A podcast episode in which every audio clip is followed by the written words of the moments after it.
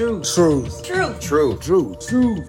Welcome to Trusting the Truth with Samuel Tolley, where we view the world through the lens of Jesus Christ. We do not view Jesus Christ through the lens of the world. How you doing? This is Samuel Tolley, Trusting the Truth. Um, several weeks ago, I was scrolling online and I ran into a post of a friend of mine. And the post said this to all, and all is all capital letters, my friends, I warned of global warming, capitalized the G and the W. Not that it makes a difference. Who called it a hoax and said I was crazy and misled. Let me say this and loud for those in the back. Global warming is real. And this, and then he writes in capital letters, Can you hear me now? Well, um, I don't think my friend is crazy, but I do think, and he's misled. I think there's many people that have been misled. And let me preface everything by saying that I am speaking purely from a biblical perspective as a Bible believing Christian. And this podcast is directed to Bible believing Christians. I'm not going to spend a lot of time explaining a lot of scriptural references, but I'm going to be going through a lot of scriptural references. Bible believing Christians should know these scriptures, they should know the references, but I will try to break them down somewhat. And if there are someone that doesn't understand certain things and they um, need further clarification, please let me know. And I will certainly get back to you. But as a Christian, climate change or the theory of climate change or this whole phenomenon is antithetical to the word of God. But let me back up and let me get started and let's see if we can make some sense of this whole thing.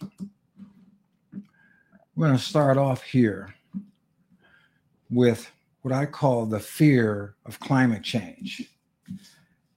But before we had the fear of climate change, we it was the fear of global warming. And before we had the fear of global warming, many people don't realize this, but we had the fear of the new ice age. And before we had the fear of the new ice age, we had the fear of overpopulation. It doesn't stop there. Before the fear of overpopulation, we had the mat, the Matheson, and I'm pronouncing that wrong, doctrine, and I will get into that. And long before the Malthusian doctrine was disobedience, man's disobedience to God, which birthed non reverential fear. All this stuff precipitated before we got to where we are now. And I'm going to try to walk us back up that ladder so we can get an idea of what the heck is going on. So let's continue. We're going to get into talking about fear. I want to talk about two different concepts of fear.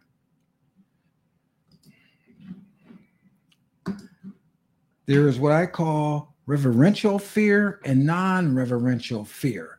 Man was designed for reverential fear. We were designed to have a reverent, uh, holy, you know, feeling toward God. I mean, if you can imagine, just like a little child and their parents, you, you, you saw your parents, they were important. They were the most important thing. Well, God is supposed to be the most important thing to a Christian. And reverential fear, like it says in Proverbs 9 and 10, the fear of the Lord is the beginning of wisdom, and the knowledge of the Holy One is understanding.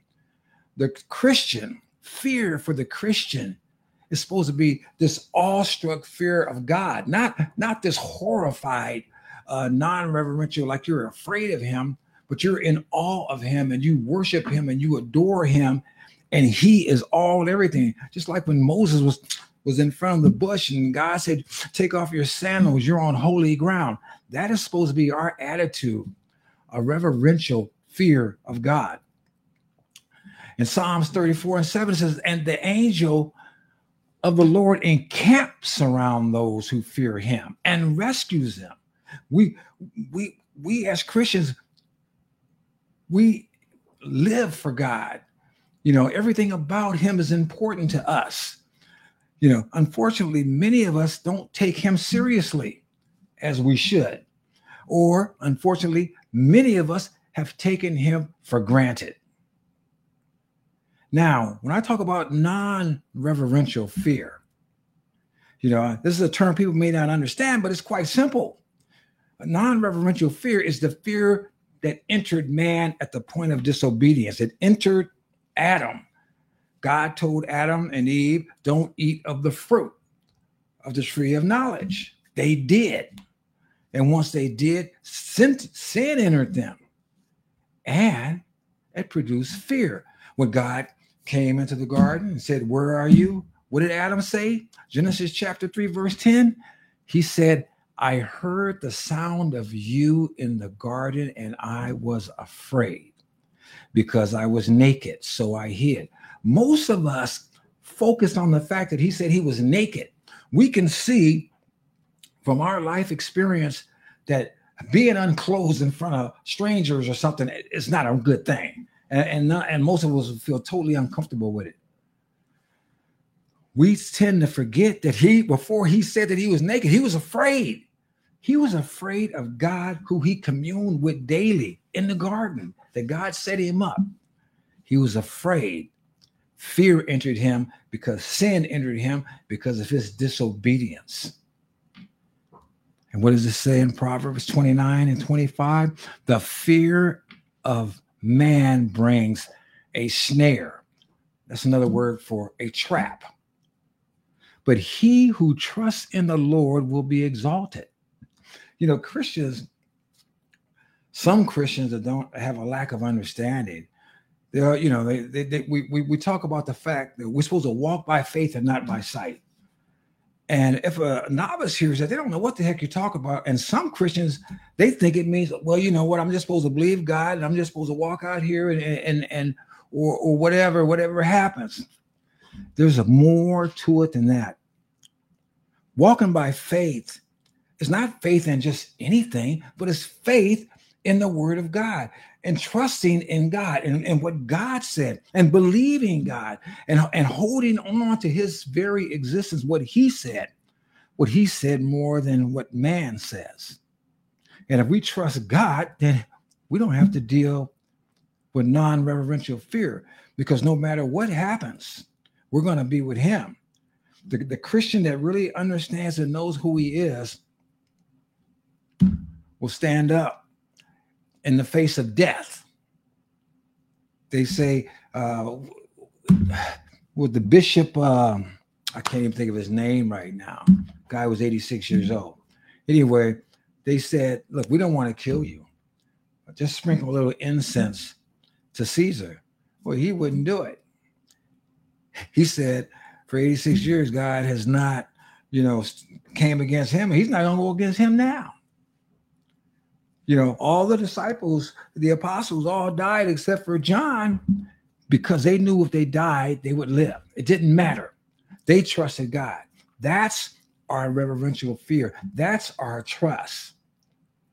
So I just wanted to get an idea of fear. So, man, unregenerated man, and unfortunately, many men and women in the church have been operating on non reverential fear fear of what's going to happen because they're told that things are crazy. That's not all that was happening with them. So I want to talk to you about this other this individual. what I call, uh, it's not what I call, Thomas Malthus. This person, many of us have been influenced with and don't even realize it.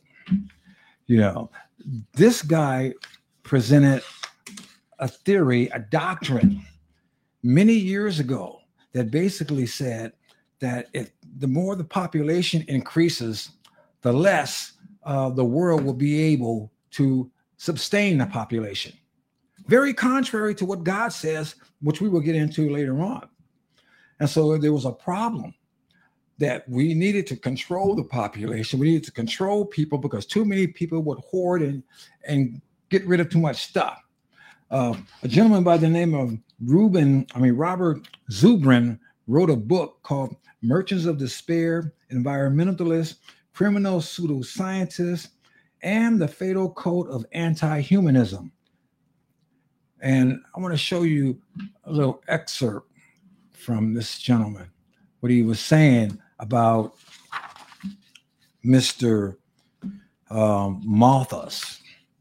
There is a single ideological current running through a seemingly uh, desperate collection of noxious modern political and scientific movements ranging from militarism, imperialism, racism, xenophobia, and radical environmentalism to socialism, Nazism, and totalitarianism, communism.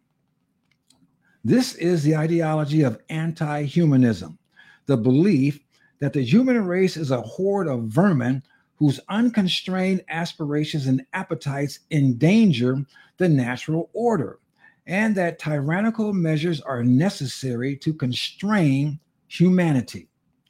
The founding prophet of modern anti humanism is Thomas Malthus, 1766 to 1834, who offered a pseudo scientific basis for the idea that human reproduction always outruns available resources. Following this pessimistic and inaccurate assessment of the capacity of human ingenuity to develop new resources, Malthus advocated oppressive policies that led to the starvations of millions in India and Ireland.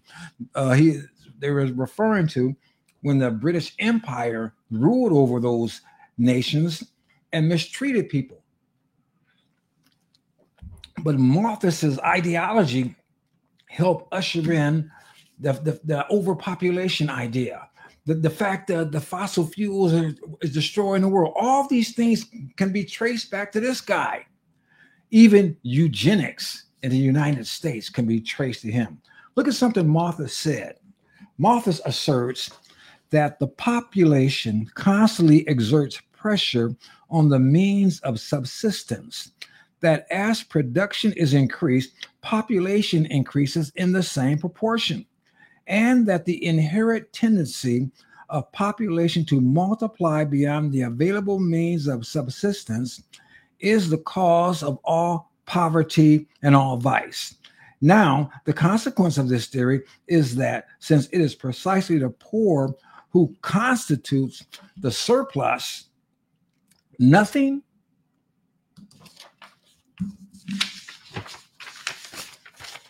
ought to be done for them, except to make it easy as possible for them to starve to death, to convince them that this is their state of affairs, cannot be altered, and that there is no salvation for their entire class, other than that they should propagate as little as possible. That means they should stop having kids. Or that if this is not practical, it is at any rate better that the state institutions for the painless killing of children should be set up. Here we go. We had to talk about overpopulation. We're talking about killing kids. this is guy died in 1884, right? Look what happened a hundred years later. Let's go to after Malthus go to overpopulation. I want to show you a couple of little clips from news articles. Um, I think both are from California. I can't really tell, but the top one state population to double by 2040. Babies to blame. Here we are overpopulation. The Malthus doctrine is polluting inside the thinking of people. So babies are to blame. Now, in this second article, can't read everything in it, but I want to read starting on the second to the last paragraph on the first column, and I'm just going to read that one and the following column just to give you a flavor of it. Or that the problem involves only underdeveloped countries like India, not the United States, or that scientists and advanced technology will soon be able to prove, excuse me, provide for the masses anyway by recycling used resources like water, infertile soil, and garbage waste into useful commodities. Uh, then I can't read that below. Uh, mothers, a controllable force may be just as lethal as any of the uncontrollable forces of nature that could wipe out mankind. Family planners advocate that the ideal family has two children, one to replace a mother and one to replace a father, but any additional beyond that contributes to, and they use a play on word instead of population, pop pollution. Like you, too many people are polluting the, the world, but they fear too many people shrug the problem off as a, another country or economic stratus problem, even though America are the biggest offenders. Now I'm not gonna, I'm not gonna stop right here. When I grew up, having families of seven or more babies was normal. And you know what? It's biblical too. This idea that we only can have two because it's overpopulation. Where's that come from? That came back from this Malthus guy. That is not Bible. And we're going to get into the Bible, but I want to keep moving. So we went from fear to the Malthusian doctrine to overpopulation. Well, the next scare, and so all these things are scare tactics to scare the hell out of people. The next one, when I was a young man in the 70s, many people was the coming ice age.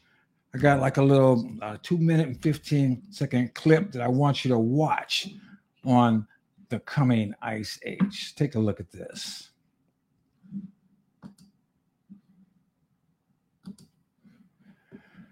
Okie dokie. Let's see where it pops up here. I got so much stuff. All right.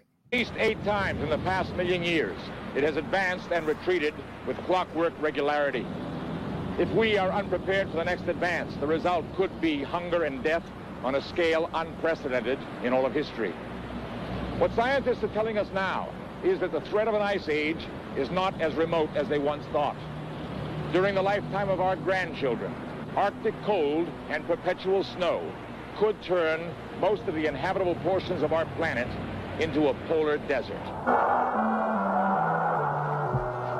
In 1977, the worst winter in a century struck the United States. Arctic cold gripped the Midwest for weeks on end. Great blizzards paralyzed cities of the Northeast. One desperate night in Buffalo, eight people froze to death in marooned cars. Pat Bushnell was on the road that night. Traffic just absolutely stopped. I was afraid of being stuck in the car all night long with the uh, cold and the wind running out of gas. And then what? I think that if we had to go through a real bad winter, just like we just went through, I think we'd have to think about moving someplace else. Move where? The brutal buffalo winter might become common all over the United States. Climate experts believe the next ice age is on its way. According to recent evidence, it could come sooner than anyone had expected.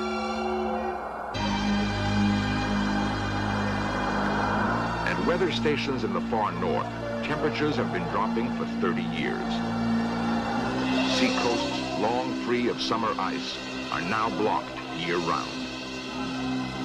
According to some climatologists, within a lifetime, we might be living in the next ice age.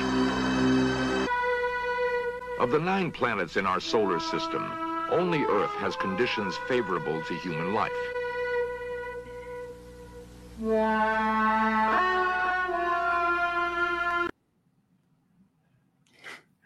So this was in the 1970s. They were scared. They were scaring the hell out of people, the non-reverential hell out of people, or scaring the non-reverential hell into people. Maybe that would be a better term.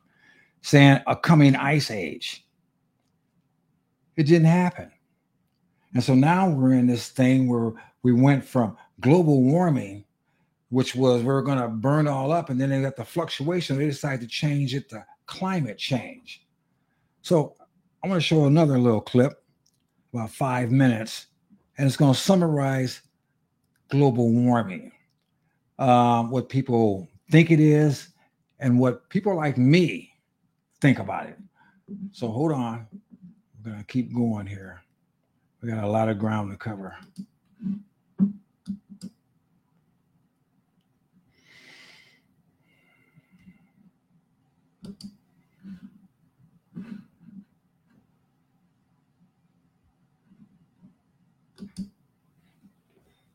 Hubris is a Greek word that means dangerously overconfident. Based on my research, hubris fairly describes our current response to the issue of climate change. Here's what many people believe. One, the planet is warming catastrophically because of certain human behaviors. Two, thanks to powerful computers, we can project what the climate will be like 20, 40, or even 100 years from now. And three, that if we eliminate just one behavior, the burning of fossil fuels, we can prevent the climate from changing for as long as we like. Each of these presumptions, together the basis of our hubris regarding the changing climate, is either untrue or so far off the mark as to be useless. Yes, it's true that the globe is warming, and that humans are exerting a warming influence upon it. But beyond that, to paraphrase a line from the classic movie The Princess Bride, I do not think the science says what you think it says. For example, government reports state clearly that heat waves in the U.S. are now no more common than they were in 1900. Hurricane activity is no different than it was a century ago. Floods have not increased across the globe over more than 70 years. Greenland's ice sheet isn't shrinking any more rapidly today than it was 80 years ago. Why aren't these reassuring facts better known? Because the public gets its climate information almost exclusively from the media. And from a media perspective, fear sells. Things aren't that bad doesn't sell. Very few people, and that includes journalists who report on climate news, read the actual science. I have. And what the data, the hard science, from the US government and the UN climate report say is that things aren't that bad nor does the public understand the questionable basis of all catastrophic climate change projections computer modeling. Projecting future climate is excruciatingly difficult. Yes, there are human influences, but the climate is complex. Anyone who says that climate models are just physics either doesn't understand them or is being deliberately misleading. I should know. I wrote one of the first textbooks on computer modeling. While modelers base their assumptions upon both fundamental physical laws and observations of the climate, there's still considerable judgment involved. And since different modelers will make different assumptions, results vary widely among different models. Let's just take one simple but significant assumption modelers must make the impact of clouds on the climate. Natural fluctuations in the height and coverage of clouds have at least as much of an impact on the flows of sunlight and heat as do human influences. But how can we possibly know global cloud coverage, say 10, let alone 50 years from now? Obviously, we can't. But to create a climate model, we have to make assumptions. That's a pretty shaky foundation on which to transform the world's economy. And by the way, creating more accurate models isn't getting any easier. In fact, the more we learn about the climate system, the more we realize how complex it is.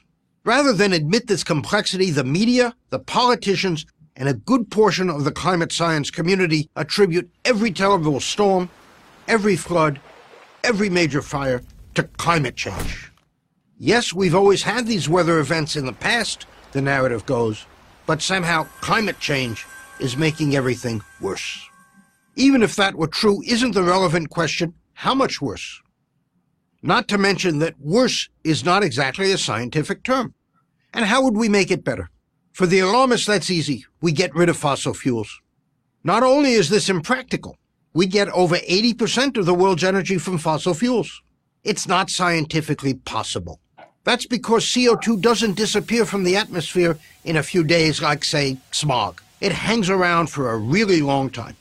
About 60% of any CO2 that we emit today will remain in the atmosphere 20 years from now. Between 30 and 55% will still be there after a century, and between 15 and 30% will remain after a thousand years. In other words, it takes centuries for the excess carbon dioxide to vanish from the atmosphere. And so any partial reduction in carbon dioxide emissions would only slow the increase in human influences, not prevent it, let alone reverse it. CO2 is not a knob that we can just turn down to fix everything. We don't have that ability. To think that we do is, well, hubris. Hubris. We got a lot of that going on. Now, to fear to have a whole population of Christians, in fact, believing in climate change and believing that the world is going to come to an end if we get rid of if we don't get rid of fossil fuels and all this other stuff is to go against the Bible. And we're going to get there more significantly. But I have one more video I want to show you in which it talks about 32 different predictions since 1958 the climate uh, people said were going to happen, scaring the hell out of people. But I think that if we as Christians are going to base our life on the expectations of what man said, then we should put these men to the same test that we put the prophets of old to. And the prophets of old, we had we had them. Uh, there was a test, and I'm going to give it to you. I can see where the hell I put it. Uh, oh.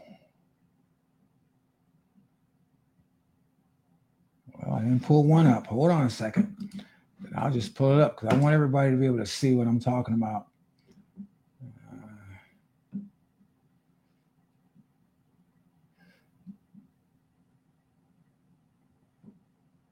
well, forget it. I won't put it up. Look, I'll read it. Deuteronomy chapter 18, verses 20 through 22. It said, But the prophet who dares to speak a message in my name that I have not commanded, and I'm not saying these people are speaking in God's name, um, or who speaks in the name of other gods, that may be true, that prophet must die. You may say to yourself, How can we recognize a message the Lord has not spoken? When a prophet speaks in the Lord's name and the message does not come true or is not fulfilled, that is a message that the Lord has not spoken. The prophet has spoken presumptuously. Do not be afraid of him. I'm not saying that these people were prophets of God. I'm not saying these people were speaking for God. I'm saying these people want us to change our whole position in life and belief and what God told us to do based on what they said and what they claim is going to happen. And the question is, were their claims true? Well, let's look at some. Let's look at 32, in fact, and see if it was true.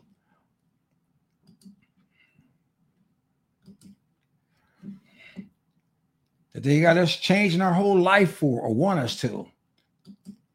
Now, let's begin our journey in October of 1958.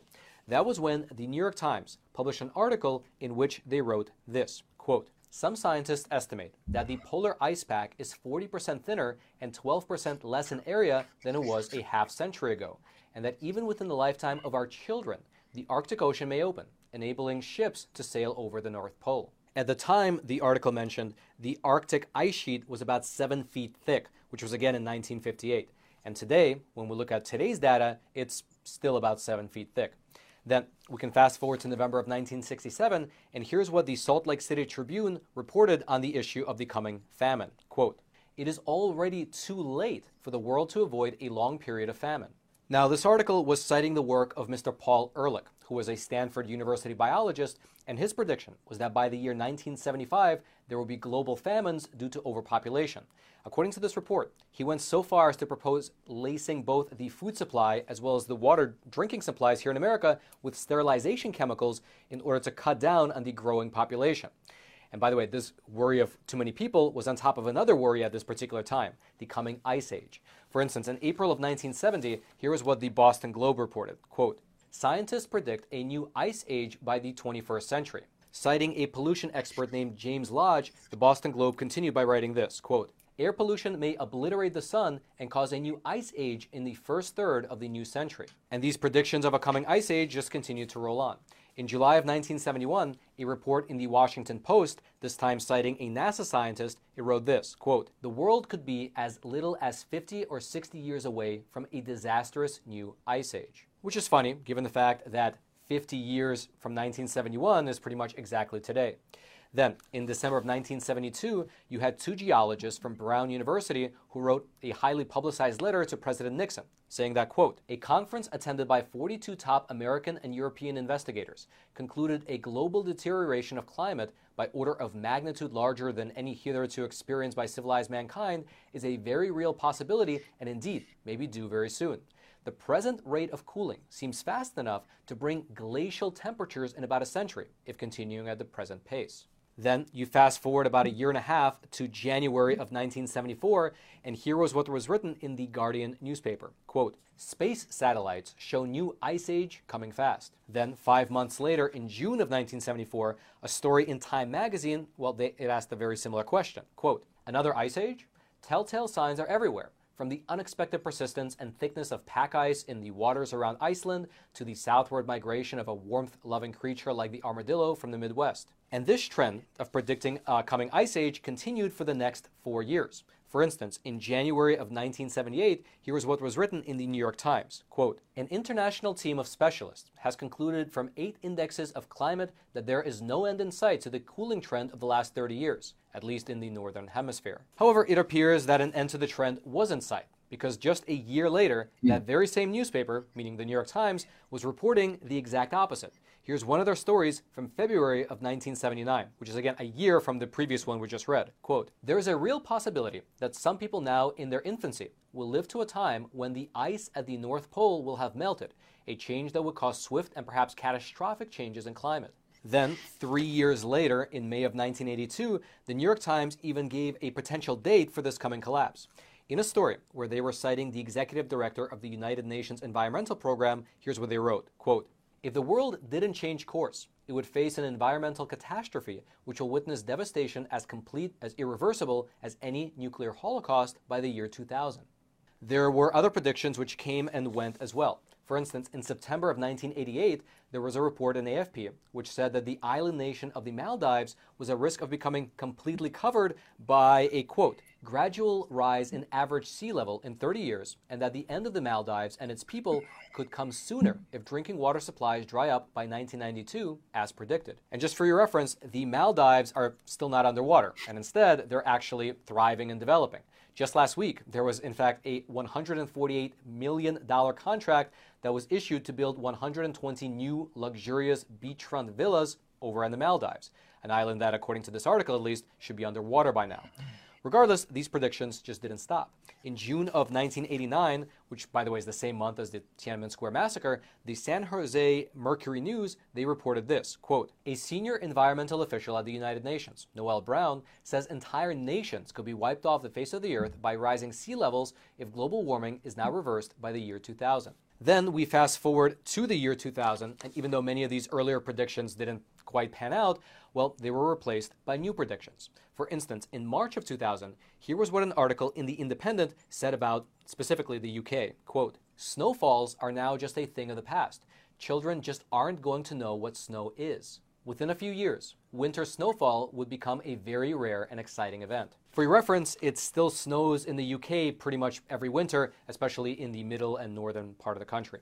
Regardless, let's fast forward another year to December of 2001, and here is what a story from the Albuquerque Journal said, quote, The changes in climate could potentially extirpate the sugar maple industry in New England within 20 years, according to George Hurtt, co author of a 2001 global warming report commissioned by the U.S. Congress. For your reference, 22 years after that report, and New England still produces plenty of maple syrup to this day. Then we fast forward another three years to February of 2004, where a story within the Guardian newspaper exposed, quote, a secret Pentagon report that predicted climate change will lead to nuclear war, major European cities will sink into the ocean, and Britain would descend into Siberian climate by the year 2020. And as we mentioned earlier, although it does still snow in Britain, by the year 2020, it was nothing like the climate of Siberia.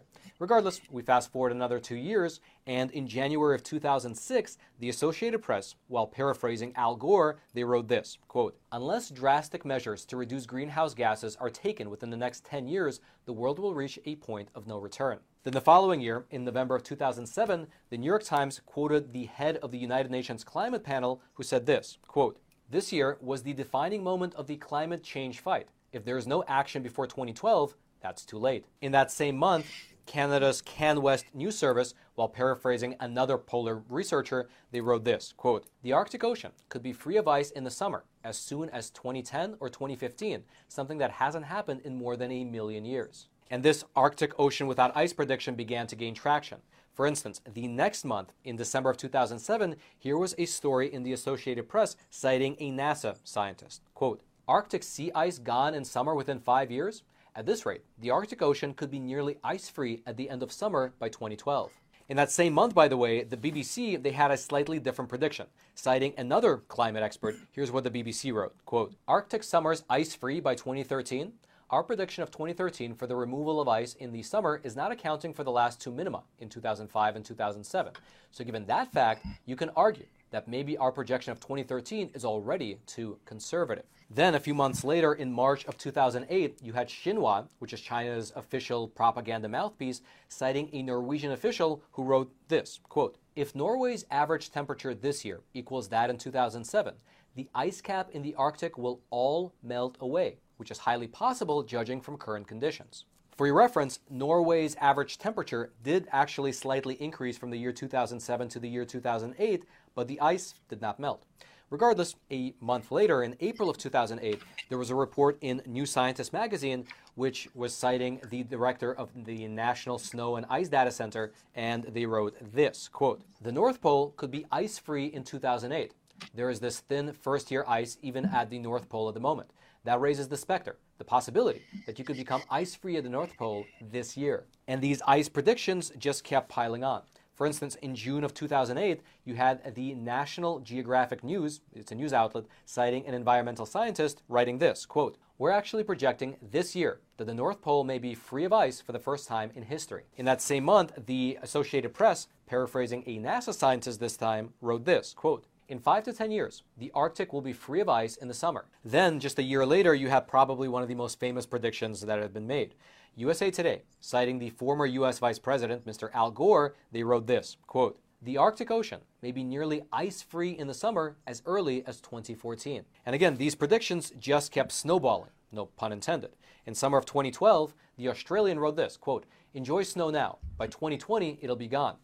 In July of 2013, you had The Guardian, quote, Ice free Arctic in two years heralds methane catastrophe, says a scientist. Then in August of 2017, you had the Sydney Morning Herald, quote, Snowy retreat, climate change puts Australia's ski industry on a downhill slope. For the last one, by the way, the weather data shows that over in Australia, it's been snowing quite as usual in recent years. Then we get to January of 2018, and this was when a Forbes article, citing a Harvard University professor, wrote this quote, The chance that there will be any permanent ice left in the Arctic after the year 2022 is essentially zero. For your reference, even though the odds were against it, at this very moment, there is about 5.6 million square miles of Arctic sea ice. Then, in June of 2018, Ms. Greta Thunberg, the young climate activist, she shared a story on Twitter which was titled this quote, top climate scientist says humans will go extinct if we don't fix climate change by 2023. To which Greta added this quote, A top climate scientist is warning that climate change will wipe out all of humanity unless we stop using fossil fuels over the next five years. Now, for some odd reason, Greta decided to delete that particular tweet earlier this year. And she was not the only one that had to delete her earlier prediction. That's because in January of 2020, Glacier National Park had to remove one of their signs because that sign claimed that all the glaciers would be melted away by the year 2020, which would be an awkward thing to read in the year 2020 when you can still see the glacier in the background. Then, in December of 2021, the LA Times ran a story with this headline, quote, a no snow California could come sooner than you think. Interestingly enough, a few weeks after this article was published, researchers over at UC Berkeley announced that California actually had the snowiest December on record. Regardless, though, a year later, in August of 2022, Bloomberg reported this quote, The end of snow threatens to upend 76 million American lives. However, it's worth noting that just a few months later, the Sierra Nevada mountains saw their second snowiest winter on record. And then, of course, right now, right at this moment, California is getting blasted with a bomb cyclone with record levels of snow coming down quite literally as we speak. Now, let's begin our journey in October. Well, I mean, it speaks for itself. These people, they don't know what they're talking about. And they scare people because people aren't trusting God. Now let's go and see what God says in the time that we have remaining.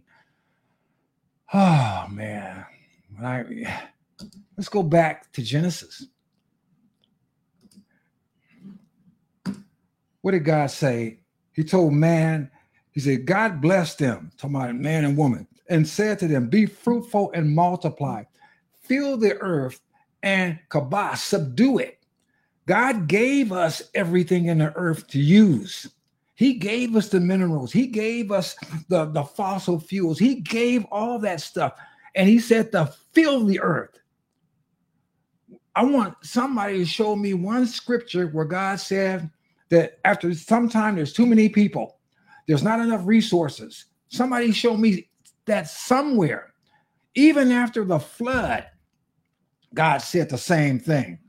Uh, let's go on. Let's look at Genesis uh, chapter 8, verse 15 through 22. Then God spoke to Noah Go out of the ark and you and your wife and your sons and your sons' wives with you. Bring out with you every living thing of all flesh that is with you, birds and animals, and every creeping thing that creeps on the earth, that they may breed abundantly on the earth and be fruitful and multiply on the earth. When did God ever stop the animals from procreating or tell them to limit themselves?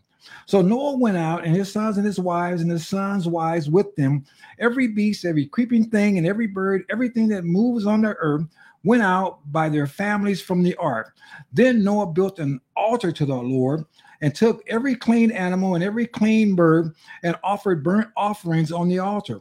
The Lord smelt the soothing aroma, and the Lord said to himself, I will never again curse the ground on account of man, for the intent of man's heart is evil from his. Let me keep you guys up with me. From his youth and I will never again destroy every living thing as I have done. Pay attention to this. While the earth remains, seed time and harvest, and cold and heat, and summer and winter, and day and night shall not cease. This is God's promise. We're going to have all the seasons. The earth is not going to get destroyed by man, you know. And God blessed Noah and his sons and said to them, be fruitful and multiply. Genesis 9 1. And fill the earth. Now let's go from Genesis 9 7 to 17. Sorry to 7. As you, as for you, be fruitful and multiply. He's reiterating it again. Fill the earth, populate the earth abundantly, and multiply in it. Then God spoke to Noah and to his sons with him, saying, now behold, I myself do establish my covenant with you and with your descendants after you. And, and check this out. This is this is very interesting. And with every living creature that is with you, the birds and the cattle and every beast of the earth with you, of all that comes out of the ark, every even every beast on the earth, I establish my covenant with you and all flesh shall never again be cut off by the waters of the flood, neither shall there again be a flood to destroy the earth. God said, This is a sign of the covenant which I am making between me and you and every living creature that is with you for all successive generations. I set my bowl in the cloud, and it shall be for you for a sign of a covenant between me and the earth. The covenant is not even just between God and man, it's between God and everything. He said, It shall come about when I bring a cloud over the earth that the bow will be seen in the cloud, and I will remember my covenant, which is between me and you and every living creature of all flesh. And never again shall the water become a flood to destroy all flesh. When the bow is in the cloud, then I will look upon it to remember the everlasting covenant between God and every living creature of all flesh that is on the earth. And God said to Noah, This is the sign of the covenant which I have established between me and all flesh that is on the earth. God made a covenant not just with man, he made a covenant with everything on the earth. Let's keep going because I'm running out of time and I'm trying to get this information into you. Okay, let me go on to Job. I want to I want to get to Job because I want to talk about. See, we keep minimizing God. When when Job was going through all the hell he was going through, and then God finally talked to him, and look what God said to Job. Then the Lord answered Job from the whirlwind and said, Who is this who obscures my counsel with ignorant words?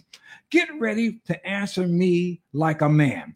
When I question you, you will inform me. Where were you when I established the earth? Tell me if you have understanding. Who fixes dimensions? Certainly you know. Who stretched a measuring line across it? What supports its foundations? Or who laid its cornerstone? Wow, uh, the morning stars sang together, and all the sons of God shouted for joy. Who enclosed the sea behind doors? when it burst from the womb, when I made the clouds its garment and thick darkness its blanket, when I determined its boundaries and put its bars and doors in place, when I declared, You may come this far, but no further, your proud waves stop here. Have you ever in your life commanded the morning or assigned the dawn its place so it may seize the edges of the earth and shake the wicked out of it. The earth is changed as clay is by a seal. I'm trying to guys keep up with me. Its heels out like the folds of a garment. Light is withheld from the wicked, and the arm raised in violence is broken. Have you traveled to the sources of the sea or walked in the depths of the oceans? Have the gates of death been revealed to you? Have you seen the gates of deep darkness? Have you comprehended the extent of the earth? Tell me, if you know all this, where is the road to the home of light? Do you know where darkness lives so you can lead it back to its border? And you go tell me man can do something what God doesn't want? Let's continue with Job. Are you familiar with the paths to its home? Don't you know you were already born? You have lived so long. God can be real sarcastic when he wants to. Have you entered the place where the snow is stored, or have you seen the storehouses of hail, which I hold in reserve for time of trouble? For the day of warfare and battle? What roads lead to the place where light is dispersed? Where is the source of the east wind that spreads across the earth? Who cuts a channel for the flooding rain? Look, I can continue with Job, but I'm going to stop here. I think the point is well made. God is in control. Now, I'm going to show you why. One other thing. When God said, that he was not going to destroy the earth. The seed time and harvest going to always be here. I'm going to show you one definitive thing I know based on the word of God why man can't destroy it. And that anyone is going around acting like man can doesn't know what he's talking about. and he doesn't have faith in God. I mean, he doesn't have faith in what the word says. Let's go to Second Peter.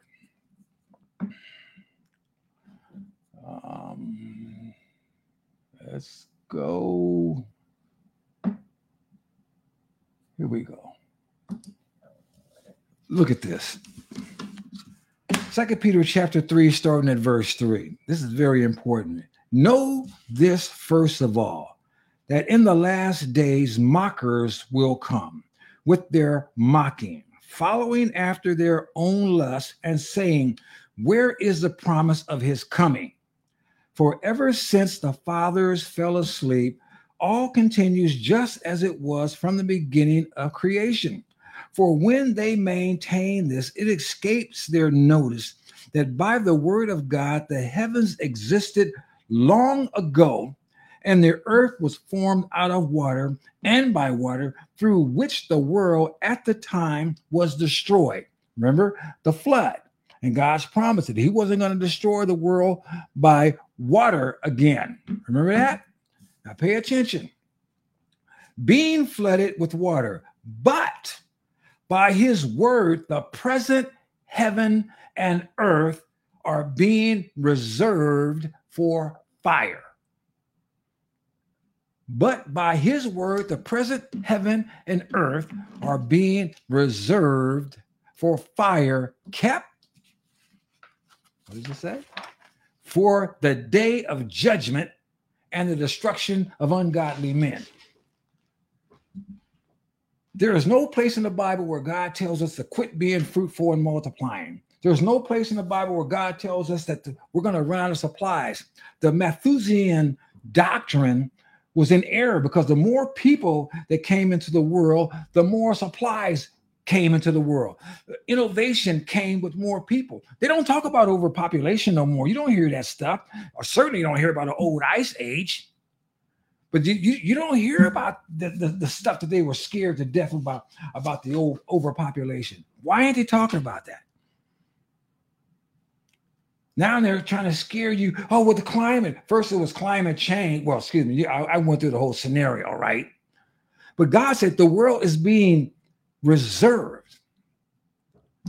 But do not let this one fact escape your notice, beloved, that with the Lord, one day is like a thousand years, and a thousand years like one day. The Lord is not slow about his promise, as some count slowness, but his patience towards you not wishing for any to perish, but for all to come to repentance. And I say, come to repentance and trust in God that He's going to take care of us until He calls us home.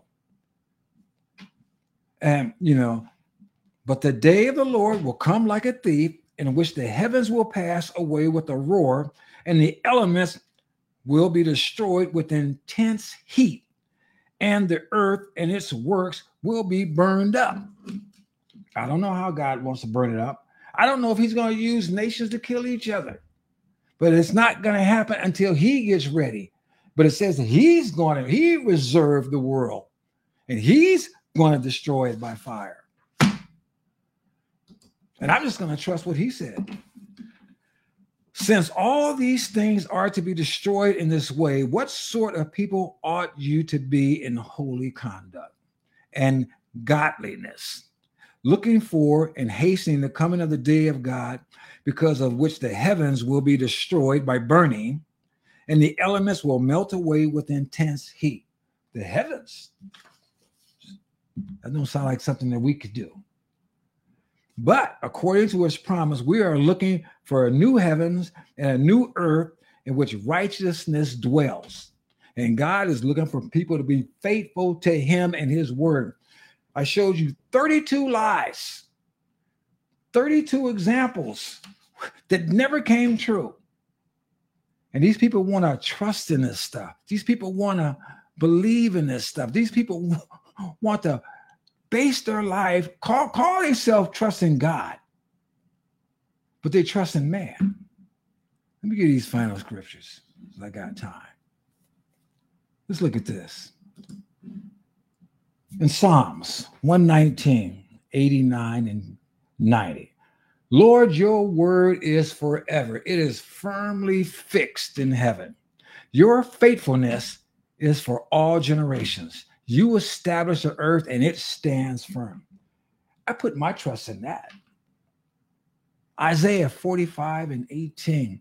For this is what the Lord says God is the creator of the heavens. He formed the earth and made it, He established it. He did not create it to be empty, but formed it to be inhabited. I am Yahweh and there is no other. Who are you going to put your trust in? You're going to put your trust in what God said be fruitful and multiply, fill the earth and subdue it? Or are you going to put your trust in man that doesn't know what the heck he's talking about? This is part one, folks. Next week, I'm going to do part two. And I'm calling this part two. Uh, mean, I forgot the name. But it's going to be about traps and trauma. It's going to be about the, the, the, the so-called solutions that these global warming advocates are offering you know, basically they want us to go back to the Stone Age. They want us to give up meat. Except for the elite now, they, you know, they're worthy of meat. But God told us to use everything He gave us. Instead of killing our babies, we're supposed to be having more. You know, when I was growing up, also, there was a time where you could have seven to nine babies and one person could take care of the family. That was normal. Don't you think that there's an issue why that's not possible anymore in this country or rarely seen? Think about it. And I, and you know whether folks believe me or not, that's irrelevant to me. If you're a Christian, what you should believe is what God said in His Word. And the liars about global clim- uh, climate change and coming to the end of the world and and getting rid of fossil fuels and all that stuff is antithetical to what God said. Go back to Genesis in the beginning. That's where the fear started. But before fear, God's word told us to be fruitful, multiply, and subdue the earth. This is Sam Tolley, and I am out if I can find my way. Thank you. God bless you.